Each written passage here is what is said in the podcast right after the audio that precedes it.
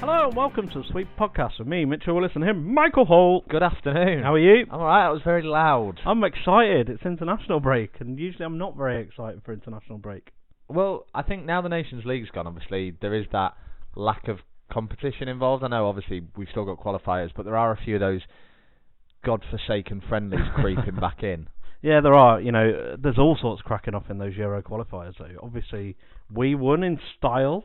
Some new blood coming through as well, and a hat trick hero. What a time to be alive! Indeed, and also there's been, I guess you could describe it as some ups and downs for the other home nations. Yes, Um, yes.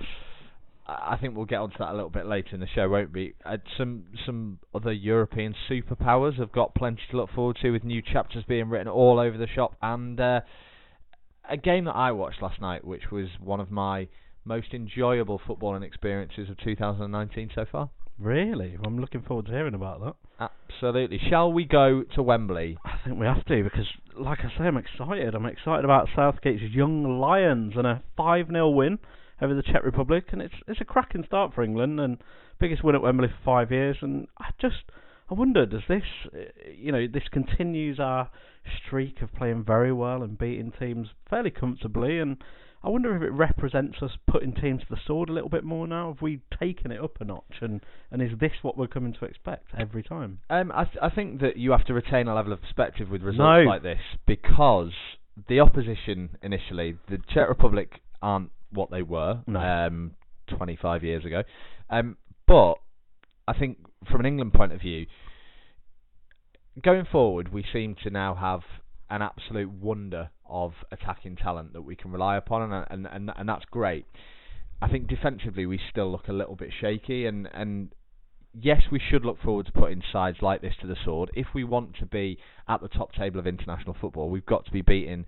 I would call the Czech Republic a, a tier three side now. I don't think they're sort of the best of the rest. I think they've, Yeah, yeah. they've they've probably moved down a level, and I think we've got to be winning those games comfortably, not by five 0 every time, but you you don't want to be conceding goals against them, and you want to be having comfortable winning margins. And from that point of view, I think that the confidence that it'll breed in the squad going into games like tonight, which is probably a little bit more difficult. It's obviously in a different environment.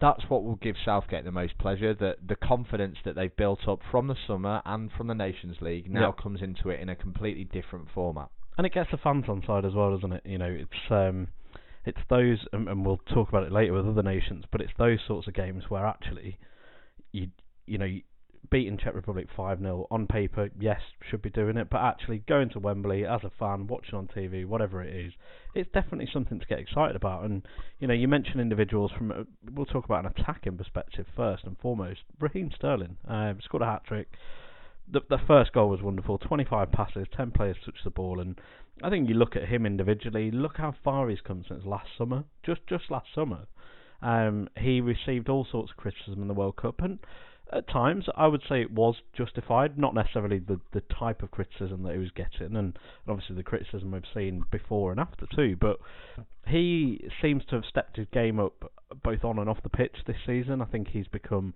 much more confident, but equally much more level-headed and mature as well. And you know he's he's looking a lot more consistent. I think that's probably the key for me. He came into this game on a rich vein of form for Manchester City, and I think after scoring against Spain at the back end of last year, he's he's been unstoppable, and it's great to see him replicate that in England shirt as well. And I think a lot of that comes down to the competition for places that we've got in those positions now. You look at the likes of Jadon Sancho, you look at Callum Hudson-Odoi, who's obviously had his first appearance in England shirt, and um, there are players in there who will push Raheem Sterling. He's obviously probably the the second name on the on the team sheet after Harry Kane at the moment, but you you like a little bit of competition. You don't want to get too comfortable in that position. And I think that it was all about whether he could transfer his form from Manchester City to the England side, and we saw in that game against Spain where we went there and won towards the back end of 2018 that he was able to show that against the best nations. And you look at a game like the Czech Republic; these are the sort of games that in the past we would not want to watch as a nation because Yeah. you'd probably pick up a 2 0 win or maybe a, a 1 0 victory. There'd be a huge amount of passing. The team would camp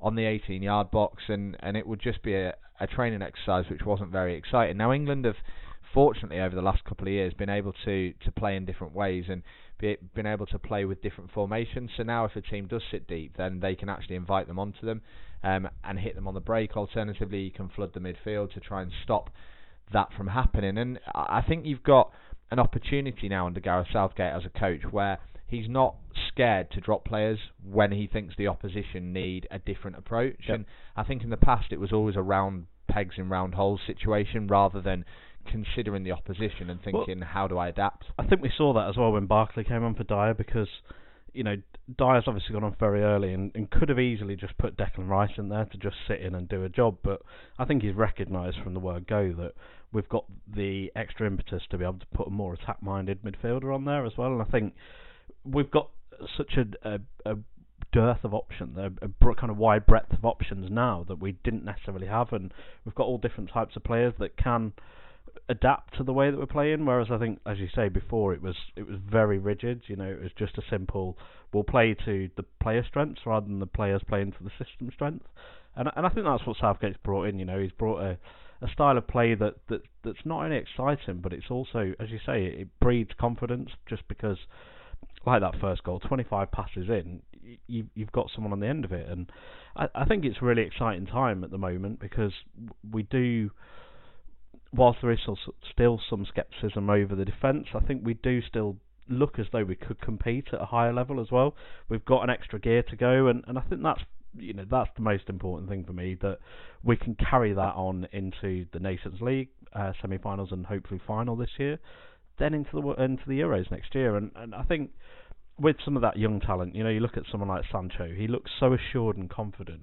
Hudson Odoi the same as well, and, and it looks like he's going to get a start this evening, and it's it, it, we've got probably differing views on this, but I think it's really exciting to see that he's willing to, to give them a chance and a bit of a risk as well.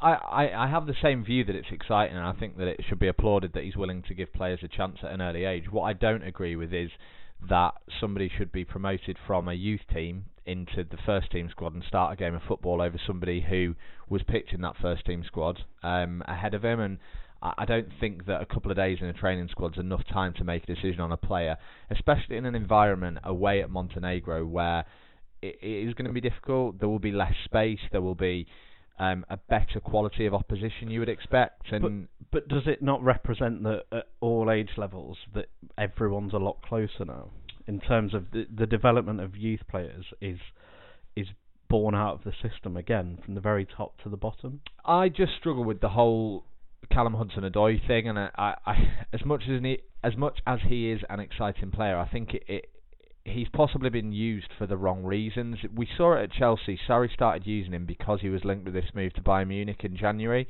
which isn't the right reason. You should pick a player on merit, not because you think that you're going to lose him to a rival.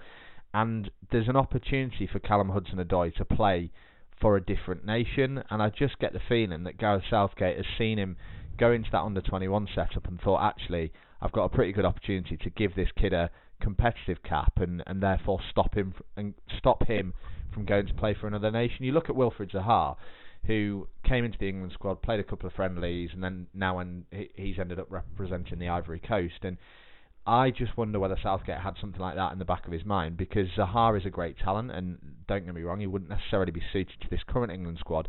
But I just think that there's something about Callum Hudson-Odoi and, and that model which I don't feel comfortable with. I, I agree with you that a lot of the England youth sides now are set up in the way that there is a clear pathway from one to another, but I don't feel like he's really earned his corn within that under 21 setup, and I don't think he's performing consistently enough at Premier League level to be given the opportunity to represent the England team as a full international.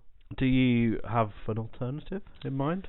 Um, I, I, I just to play devil's advocate. I don't, I don't think that there is anyone that I would consider, uh, especially needs to to go in ahead of somebody like Jadon Sancho. I think when you look at what Sancho's done over at Dortmund and going there and playing week in week out, and he had to start on the bench there, but he fought his way into the first team. He stayed there. He's got an absolute boatload of assists this season. He's scored goals. And he's played Champions League football consistently. And Hudson Odoi's only really challenged himself at Europa League level and in the domestic cup competitions. Yep. He's not made a Premier League start, and I just I, I just don't agree with it. I, I don't think that he's merited that call up yet, and I hope he proves me wrong, and I hope he scores tonight and, and goes on to have a really long career for England. But the most important thing from his development point of view is that he gets in that Chelsea first team and he plays between now and the end of the season in the Premier League. Because if not, what kind of message is that sending to players who are playing week in week out for their for their squads in the Premier League? No, absolutely. Um, I, I think you know squad depth and, and the amount of um, individuals that could be in and around the squad is is, is definitely encouraging to see. Um, I, I, I agree to a certain extent. You know, it's it's a difficult one, particularly with him and the the situation that he's had over the last few months, and with Chelsea with the potential move away as well. And yeah, as you say, I think it's maybe a different conversation if he scores one and sets one up tonight, but we shall see. But anyway, I think we we need to have a quick look at the game. Um, uh, there was a penalty decision, a bit of a weird one, really, wasn't it? Yeah, kind of like two penalty decisions in one, but Yeah. where neither of them were probably a penalty, but when you combine the two, it might be. Yeah. I don't really know how else to put it, and and I think you you get those at Wembley um, as a bigger Yeah, nation. probably. I think I think that's probably the bracket that England find themselves in now that we are a top four country. When you look at what happened in the World Cup, it, it, we got to that stage, and therefore, when a referee goes into a game and they see an England player go down under a challenge, they're probably more likely to think, actually, that probably was. Yeah, no, I think you're right, and and also there was the own goal as well, just to cap off the night for uh, Czech Republic, which I don't. I mean, I, I I didn't see it in the game, so I've I've only seen kind of one angle of it, but I don't really know what he's doing. I I don't know whether it was a missed touch or whether he just thought I'll finish it. I mean, you saw from his reaction that it was clearly something that he hadn't maybe thought through. And I guess when you get to that stage in a game, you're very leggy. You you don't really have much of an opportunity to to to think in that situation because the pace of those England players now, you know that somebody's going to be on you pretty quickly. So the decision may have been an easy one, and I suppose you can tell his grandkids that he scored at Wembley. That's something for the scrapbook. But I I think that going forward, England look really good. I think we we've we've got a lot to be confident about and a lot to be positive about. But what we must consider is that we will have bigger tests against better nations, and until that happens, Southgate needs to ensure that he picks the best players to go out and do the job that he thinks they're capable of doing. And and I expect him to do that tonight. Yeah, it's a tougher task you'd have thought tonight. Uh, Montenegro drew one all away at Bulgaria on Friday. Um, as as you said before, conditions certainly won't favour us. I wouldn't have thought, and um, I think on paper we should be beating sides like that. And I think it's a real test, to be honest. I think given how we may have struggled against some of these nations away from home previously, I, I think it there's there's a lot of pressure on us tonight because to go and win 5 0 in, in fairly easy circumstances and look very, very comfortable, it almost means absolutely nothing if you don't follow that up tonight with, with a win. I, I wouldn't even say a draw, it needs to be a win, but I, I don't know what your thoughts are and predictions on it. I th- I think we will win the game. I think we'll probably go through this group without losing. I, I I'd be very surprised if we did drop many points, if any. Um, this is probably one of the tougher away trips, and I expect a clean sheet, and I expect probably a two or three goal margin. It, it might take them a little while to break them down because naturally in games like this against these sides they do try and make it difficult for you. But I think once that first goal goes in, the the home side have got to try and go forward and attack a little bit, and that will probably create more space for, for the likes of the players that we've already discussed to, to get in there. So yeah, I, I, I expect to win. I'll I'll go for a two 0 victory. I'll go three because I, I thought I was going to go two. It wouldn't surprise me if, if, like you say, it's quite cagey. It's one 0 perhaps, but we shall see. I think it's probably worth covering the the bigger picture. You know what we're expecting from England for the rest of the year and, and obviously next year as well. They've got Nations League semi final in June against the Netherlands, and then chance to play Portugal or Switzerland in the final. All being well, you know, can we win that and then go on into the Euros and win it at Wembley as well? See, I feel that it's a shame that the Euros isn't this summer, um, because I think if there was an international tournament this summer in the regular format, we'd probably go in as favourites. Because if you look at Germany, they're in a transitional period. Yep. The Dutch are improving, but they're probably not at the top of their game just yet. The Spanish had an absolute stinker of a World Cup and still haven't really got over that hangover. Um, and then you look at France and you think, yeah, they'd, they'd probably be up there as well. Yeah. But the form that England have been in, I- would have loved to see an international tournament this summer because it, it really would have given us a good chance. But I think we'll we'll do well in the Nations League. It, it wouldn't surprise me to see us win it and then probably bomb out the Euros in the quarterfinals as normal. But in all honesty, I think as an England fan, you probably want to see them go further in the Euros than win Yeah. the Nations League. Don't get me wrong; it'd be lovely to to win both, but I think that we need to use the Nations League for the right reasons and and try and get the players' mindsets onto winning one-off games in, in, in knockout situations, which obviously we managed to win one in the summer, and Yeah. then we, we lost the semi-final, and then uh, sorry, we won two, but then we lost the semi-final, and then the third place playoff. So that's probably the next step from an England point of view is, is, is to try and get through a semi and then and then win a final. I think um, having the semi and the finals at Wembley next year in the Euros is going to be absolutely huge, and I think you know there's no better incentive because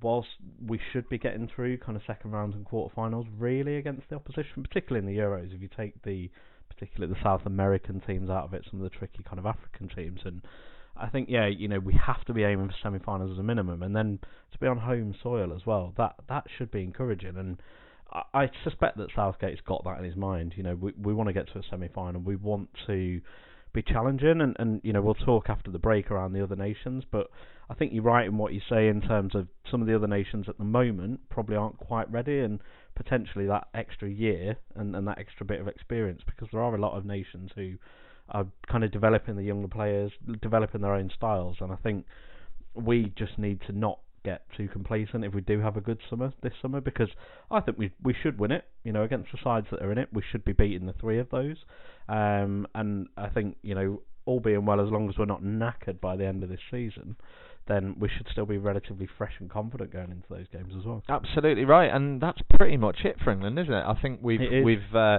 got quite a lot to explore after the break, where we'll talk about those aforementioned other home nations and a, a roundup of what happened this weekend. It out by McCann.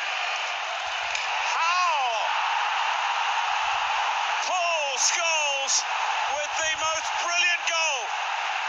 Yeah, it was the best one. It always looks better when it goes in off the crossbar, doesn't it? Bounces down, bounces into the roof, and it always looks better like that. I don't. That one. Was it the fact the goalkeeper had tracky bottoms on? yeah, I've got to score past him. yeah. It's like, How the can I goalkeeper miss? with How tracky can I bottoms miss on. You against can't him? see from anywhere. It's Sunday morning. Welcome back to part two of the Sweeper podcast. And we're having a bit of a roundup from the rest of the European qualifiers, and we'll touch on the home nations uh, afterwards. But I think we have to start with, with France, world champions France. Um, it, it's an interesting group actually, Group H. Turkey, Iceland, and France all won. And I don't know whether you saw Antoine Griezmann's goal. I did. Um, the ball from Paul Pogba was just unbelievable, and what a finish to match as well. Just emphatic, a little chip over, and then just bosh. It, it reminded me of our Sunday League days, actually. The uh, the sort of link play that you and I used to have down the right hand side. It's just just a lot quicker. Yeah, yeah, yeah, and and a much better standard of, of defending. Generally, yeah, yeah, in, uh, generally, yeah. But um, you know, obviously, Iceland, you know, they need to to keep looking to qualify for these tournaments. With the, I would say it's probably a golden generation for them at the minute. It, it's you know, it's I wouldn't say it's spectacular, but it's certainly the best they've ever offered. And and you know, I don't know a huge amount about the Icelandic youth system. I'm sure that it's probably improved over the last few years, given the uh, the kind of heightened attention they've had. But I think for them, you know, they have to to ride the crest of the wave, and then for Turkey as well, they surely a comeback trail. You know, through the 90s and early 2000s when we started watching football, they were tough opposition. They were qualifying for everything.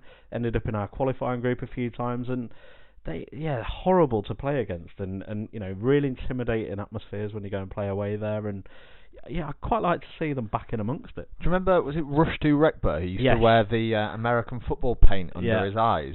He- Um, scary fella. I would love to know where he is now. I Prison?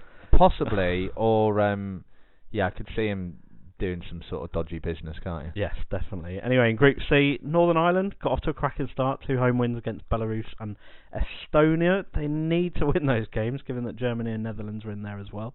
Um, but it's weird. They've got the home and the away legs with Belarus and Estonia first before they take on the kind of superpowers in quick succession. And uh, just, I think it'd be an interesting one psychologically for them because if they were to win all four of those games and go into the the Germany and Dutch games um, with 12 points, it'd be absolutely incredible, wouldn't it? Yeah, it is a really weird way of structuring the fixtures, and it, may well have been done to try and give them the opportunity to, like you say, go in with a little bit of confidence. And it, it was massive for them to get the late winner because it looked as though it was going to be another frustrating performance. And that's what Northern Ireland need to do to try and get to these tournaments. We saw how much fun they had when they got to um, I was France. there. I was yeah. in the fun. When was that? 2016. Yeah. Um, and and that's the sort of environment that you want them to, to, to get to because realistically they're never going to win an international tournament, but by getting to one, that will mean the world to the people that follow them all over the the, the qualifying process. So let's hope for their sake that they can hopefully sneak in somehow. Absolutely. Well, it you know it's tough opposition in there with Netherlands and Germany, as you say.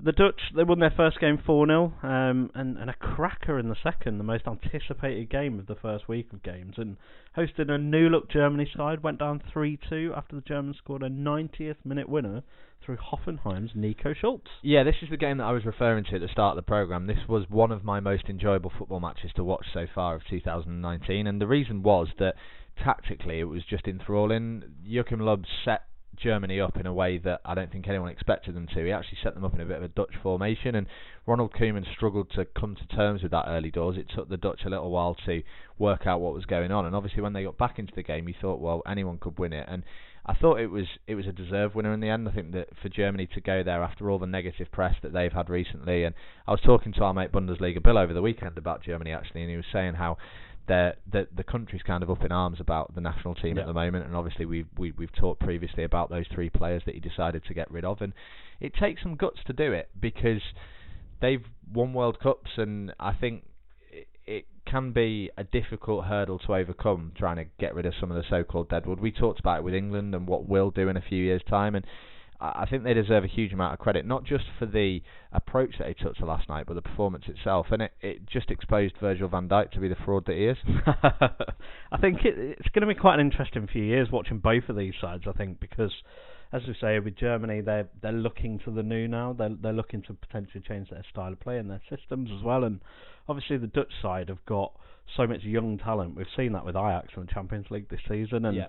I think you know uh, Germany, have, have, I think, will always be kind of near the top of the pile. Anyway, they've obviously had an absolute shocker last summer, which was unbelievable to see. It was fantastic, but you know, uh, the Netherlands have been out of it for for a few years now, really, and and you know they were certainly when, again when we started watching football through the 90s, early 2000s, they were semi-finalists, finalists for pretty much every tournament, and doing it, playing a very very good standard of football as well, and and the right way to play football, you know, the kind of Dutch way to play football, and I think it's going to be exciting watching them in particular, and, and I'm looking forward to us playing them in the summer. I think it'll be a, a really good challenge for us, and I'd say probably out of the three teams with the Swiss and the Portuguese as well, they'd probably pose the biggest challenge. Oh, us as well. absolutely, yeah. I think that's the that's the one that people will look forward to, isn't it? And and, and rightly so. So I think that Holland will absolutely qualify from this group. I expect Germany to do the same, and obviously. If anything was to go seriously wrong, Holland have got the opportunity of that playoff, Yep. which they've secured by getting through to the Nations League final as well. So, Ronald Koeman's got them playing an exciting brand of football, and, and it's it's another country, another one who will probably come into Euro 2020 looking to win it. Absolutely. Well, Croatia, the new old enemy for England, um, got off to an indifferent start in Group E. Needed to come from behind to beat Azerbaijan, then lost away in Hungary yesterday. And obviously elsewhere in that group, you've got Wales as well, who played and, and won their first game, one 0 beating Slovakia in Cardiff, thanks to a Daniel James strike after just five minutes. And they've got some some talent coming through. Uh, I think it'll be interesting to see what Ryan Giggs can do with them. And you know he's he's going about it the right way. I'd say he's placing a lot of emphasis on youth and kind of pacey attacking play. And we've seen some of the players. You know, Bale uh, goes without saying, and then you've got Harry Wilson at Derby. You've got David Brooks at Bournemouth. Very exciting team. Yeah, it's interesting to see um, Wales keep a clean sheet when Ashley Williams was Yes, dropped, isn't it? yeah, It- yeah. Maybe a maybe not a coincidence there. No, um, and I think it will be interesting to see if he can regain his place at some point as well. Yeah, I think we need to talk about Scotland. Um, any Scottish listeners probably Turn off, a good just time to turn off. off. Yeah. Um, they kicked off in Group I on Thursday with a 3 0 loss away at the European superpower footballing terms, Kazakhstan. I um I watched some of this game on a train and it, like it just it kept buffering. I couldn't see what was going on, but that first kind of 10 15 minutes, I had no idea what was going on. It was just it was 2 0 after 10 minutes and uh I just thought it must be something wrong with the connection or something, but then I managed to watch it for a period of time, and they were dreadful. They were absolutely shocking, and you know the fallout wasn't easy reading for them either. Um, it just, yeah, I mean they had to go out and get a statement win against San Marino, which says it all really, and they laboured to a two 0 win, and and you know. Alex McLeish was booed before kick-off when his face came up on the board, and there was chance of getting sacked in the morning. And you just you don't associate that with any nation, really, do you? Any nation's fans, but Scotland in particular, they've they've had so much kind of heartache over the last however many years. Kind of really looking back to like kind of late nineties, ninety eight to two thousand, and from there it's it's just been a, an absolute struggle. But then they had that period of what looked like it was quite exciting for them towards the end of last year. They got promoted from the Nations League group, and things looked to be on the up. And we, we we've talked about these players that Scotland have got. They've got the likes of Andy Robertson in there now. Ryan Fraser's Yep. obviously been very good for Bournemouth this season. Stuart Armstrong's done all right at Southampton, and John McGinn, of course. John McGinn exactly. Star they've got show.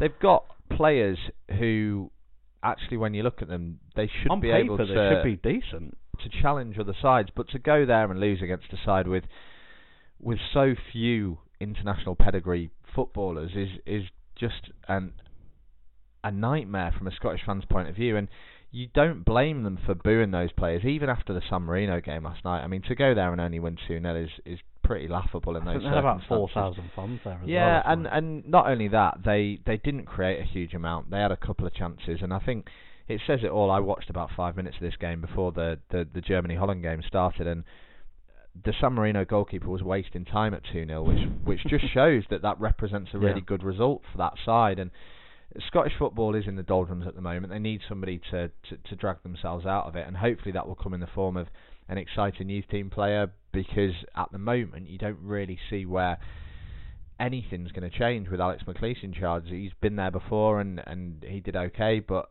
they need to qualify for international tournaments. That's where they will start to get the fans back involved Yeah, and, and, and try and reverse the the issues that they had after games like last night. And then elsewhere in the group, you've obviously got Belgium as well. They've started with, with two wins, as you'd expect. However, in the first game against Russia, I don't think you saw Courtois' mistake. I did. He walked out looking for the pass and was dispossessed with ease, and, and it was dispatched with pretty much just as much ease as well. And he's struggling a bit at the moment. He's over in, at Real Madrid, of course, and he was dropped for Zidane's first game. He's obviously made this howler as well, and I don't think there's quite the competition for places as a keeper with Belgium anymore. I know a few years ago, I think they had Mignolet, who was who was probably number one at one point as well, and, Yeah, yeah. and a couple of others as well. So I think he'll probably kind of keep his place, but be an interesting one if he's not playing first team football on a regular basis because it was a huge move for him to go over there and a big risk as well. Well, that's it. Zidane's come over and said that he he's he wants to overhaul the squad. That's why he left originally because they wouldn't allow him to do that. And it wouldn't surprise you to see him go out in the summer. It's just Yeah. where does he go from here, really? Because he was kind of at the top of his game at Chelsea, and that's obviously why Real Madrid Madrid wanted to sign him. But when you're making mistakes like that, and I think with Courtois, it's always been a bit of a concentration is- issue. I don't doubt that he's got the ability to be able to play out from the back, but probably not in the same way that some footballers are able to. And and that's what it comes down to. The modern game has moved to a stage now where you have to have the full package. We see that with the likes of Alisson and Ederson in the Premier League, and you you aren't one of the top keepers in the world anymore unless you're able to do it all. And we've spoken about Holland and Germany, of course, and a new look Italy got off to a winning start, beating Finland 2 0 at home, and a lot of optimisms for the Italians because they've got some wonderful young players coming through, and, and kind of new generations give them plenty of hope. And I, I personally, I'd love to see them become a bit of a superpower again because a hell of a lot of tradition, pro- probably more so, as certainly as much as Germany, probably more so than Holland, and yeah, I think you know it. Again, we've missed them. You know, having not having the Dutch and the Italians at a tournament just doesn't feel right. And I think Italy were very much in the doldrums. You know, they could have easily just continued to deteriorate. But I think in Serie A now, it's becoming a lot more of an exciting league. There's a lot of very good young players coming through, and I think you know if we're looking for future kind of world players of the year, you've got Chiesa uh, over there, who is just touted to be uh, just an incredible talent, and he could be a talisman for someone like the Italians because they uh, they've always had that. They've always had kind of one or two players that can kind of drag them through, um, and I think for them to be back at the top table would be would would be great to see. Yeah, they've got a game against Liechtenstein at home uh, tomorrow night, I think it is. So you would expect them to win that, and two wins from two will give them the confidence that they'll need to to go through pretty much the whole group. When you look at the other teams in their group, you've got the likes of Armenia and Bosnia and Herzegovina and Greece, and there's nobody in there who you wouldn't expect them to beat. And I think this is where the new format of the of the uh, the Euro 2020 tournament will suit the so-called bigger nations. They shouldn't have any excuse not to qualify now. It'd be good to see uh, like quarterfinals and semi-finals just dominated by these sorts of teams because whilst I would love everyone to get knocked out straight away and England to get a much easier path, I think as a football fan as well, Yeah. to see some of the you know a Germany against Italy, a, a, a you know Holland versus France would be would be great. Yeah, it? there's nothing worse than tuning into sort of tournament football and seeing a quarter final between Costa Rica and Iceland. That's not what anybody really wants, is it? You No. wanna yeah, you wanna look forward to watching international football and, and, and that's what it it come, comes down to nowadays. And similar to Italy, Spain, you know, started with a win after their kind of embarrassment really against England last year, and and obviously a, a poor World Cup, and again some quality young players, and, and they're very much the new breed, and I think they'll be they'll be back competing again over the next few years, I'd say, because they do possess a huge amount of quality that I think mixed with some of the experience that's still in there as well. Yeah, the problem with Spain is that in in in having a non-competitive league over there, it doesn't help the national team. We, we the the sides that Spain had when they were winning everything were made up of 50% Real Madrid and 50% Yeah. Barcelona because the at the time they were dominating European football and they were going toe to toe every season in the league with one another and now it just doesn't happen. The gap's grown that much and unfortunately as a result the Spanish national team has uh, has suffered. And finally, Big Mick is back.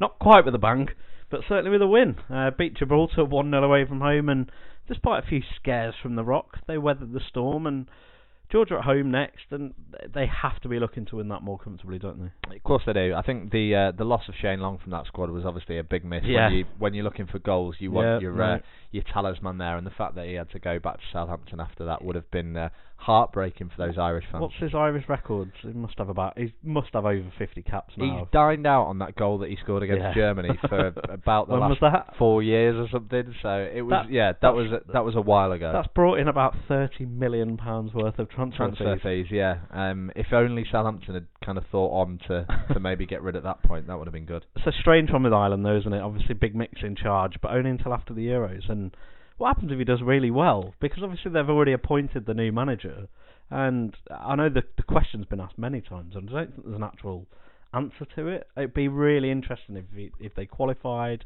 possibly got through the group, and you know the good feeling was around the Irish camp again. Yeah, I, I, I think it's it's a weird one because we don't often see these sort of situations arise. I don't think they will qualify. I think that both Switzerland and Denmark will be too good for them in terms of the group, and then obviously that means that they're reliant on going through in in. I don't. I genuinely don't know who can qualify for anything anymore.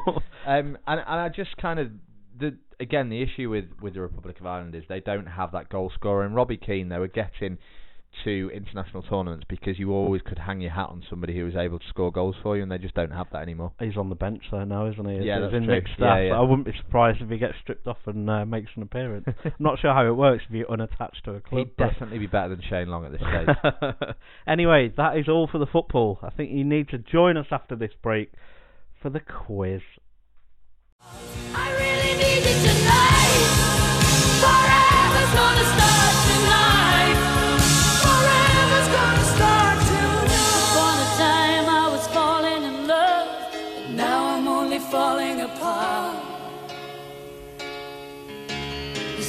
There's nothing I can do.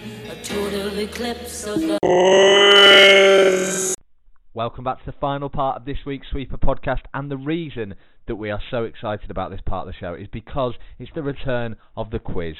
I uh, have become not fussed about the quiz anymore, to be honest. You and the quiz are on a break. Last week I got zero points, um, and I should have got probably about six points. Yeah. Um, so yeah, I'm, I'm just pissed off with the whole thing. To be honest, I've had sleepless nights. I've um, contemplated jacking it all in.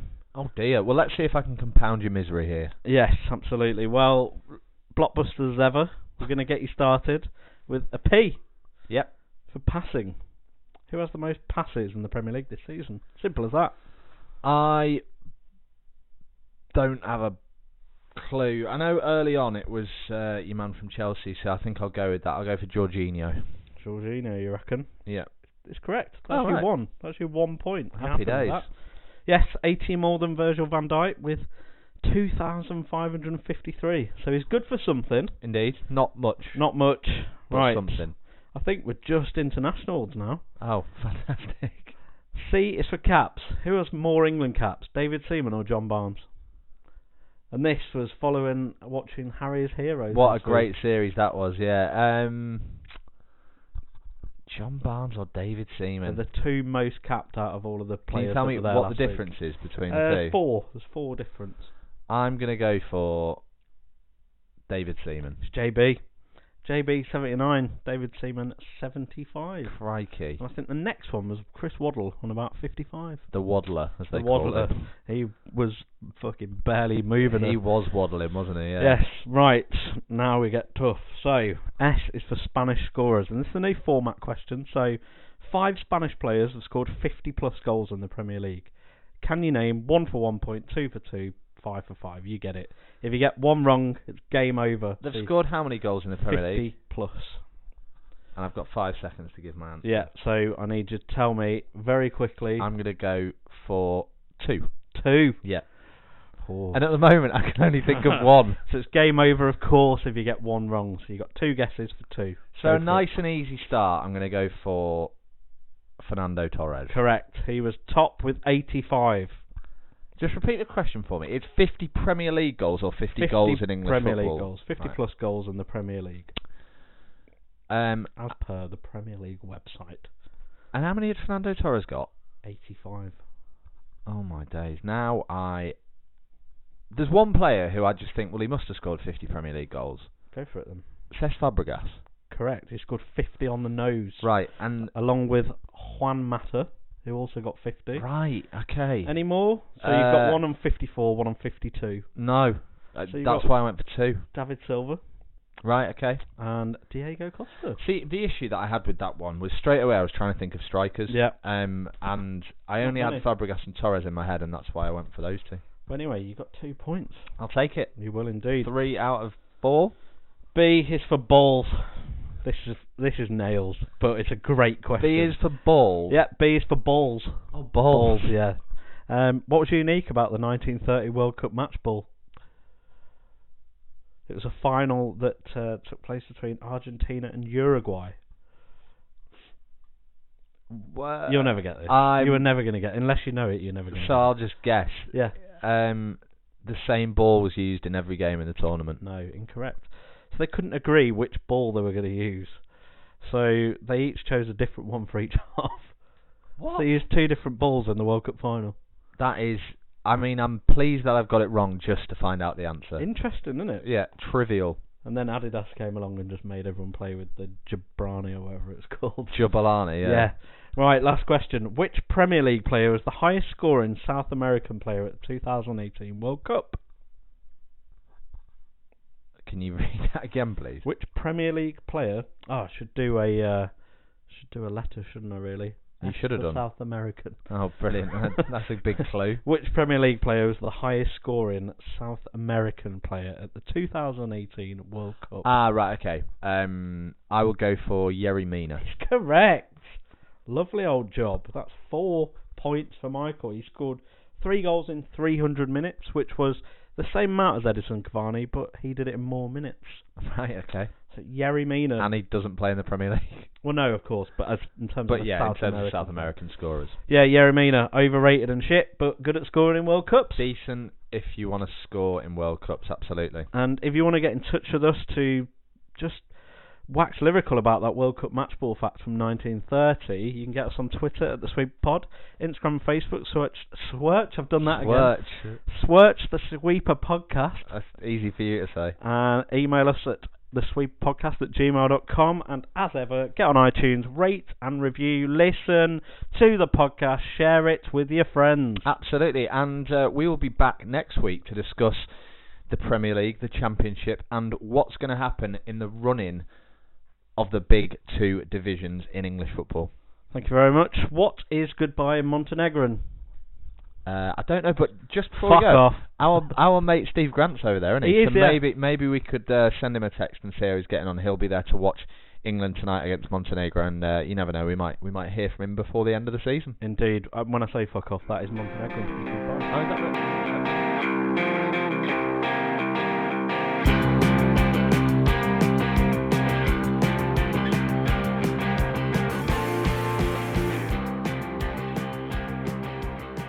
Man United talking. Have come here and fucking bossed us. We've hoofed it. Rojo, we got lucky on the fucking goal. What was he? What was his tactics? As soon as you get Rojo, just fucking boo it. We're not fucking Stoke. We're Man fucking United here. We should be battering fucking them. That was diabolical out there.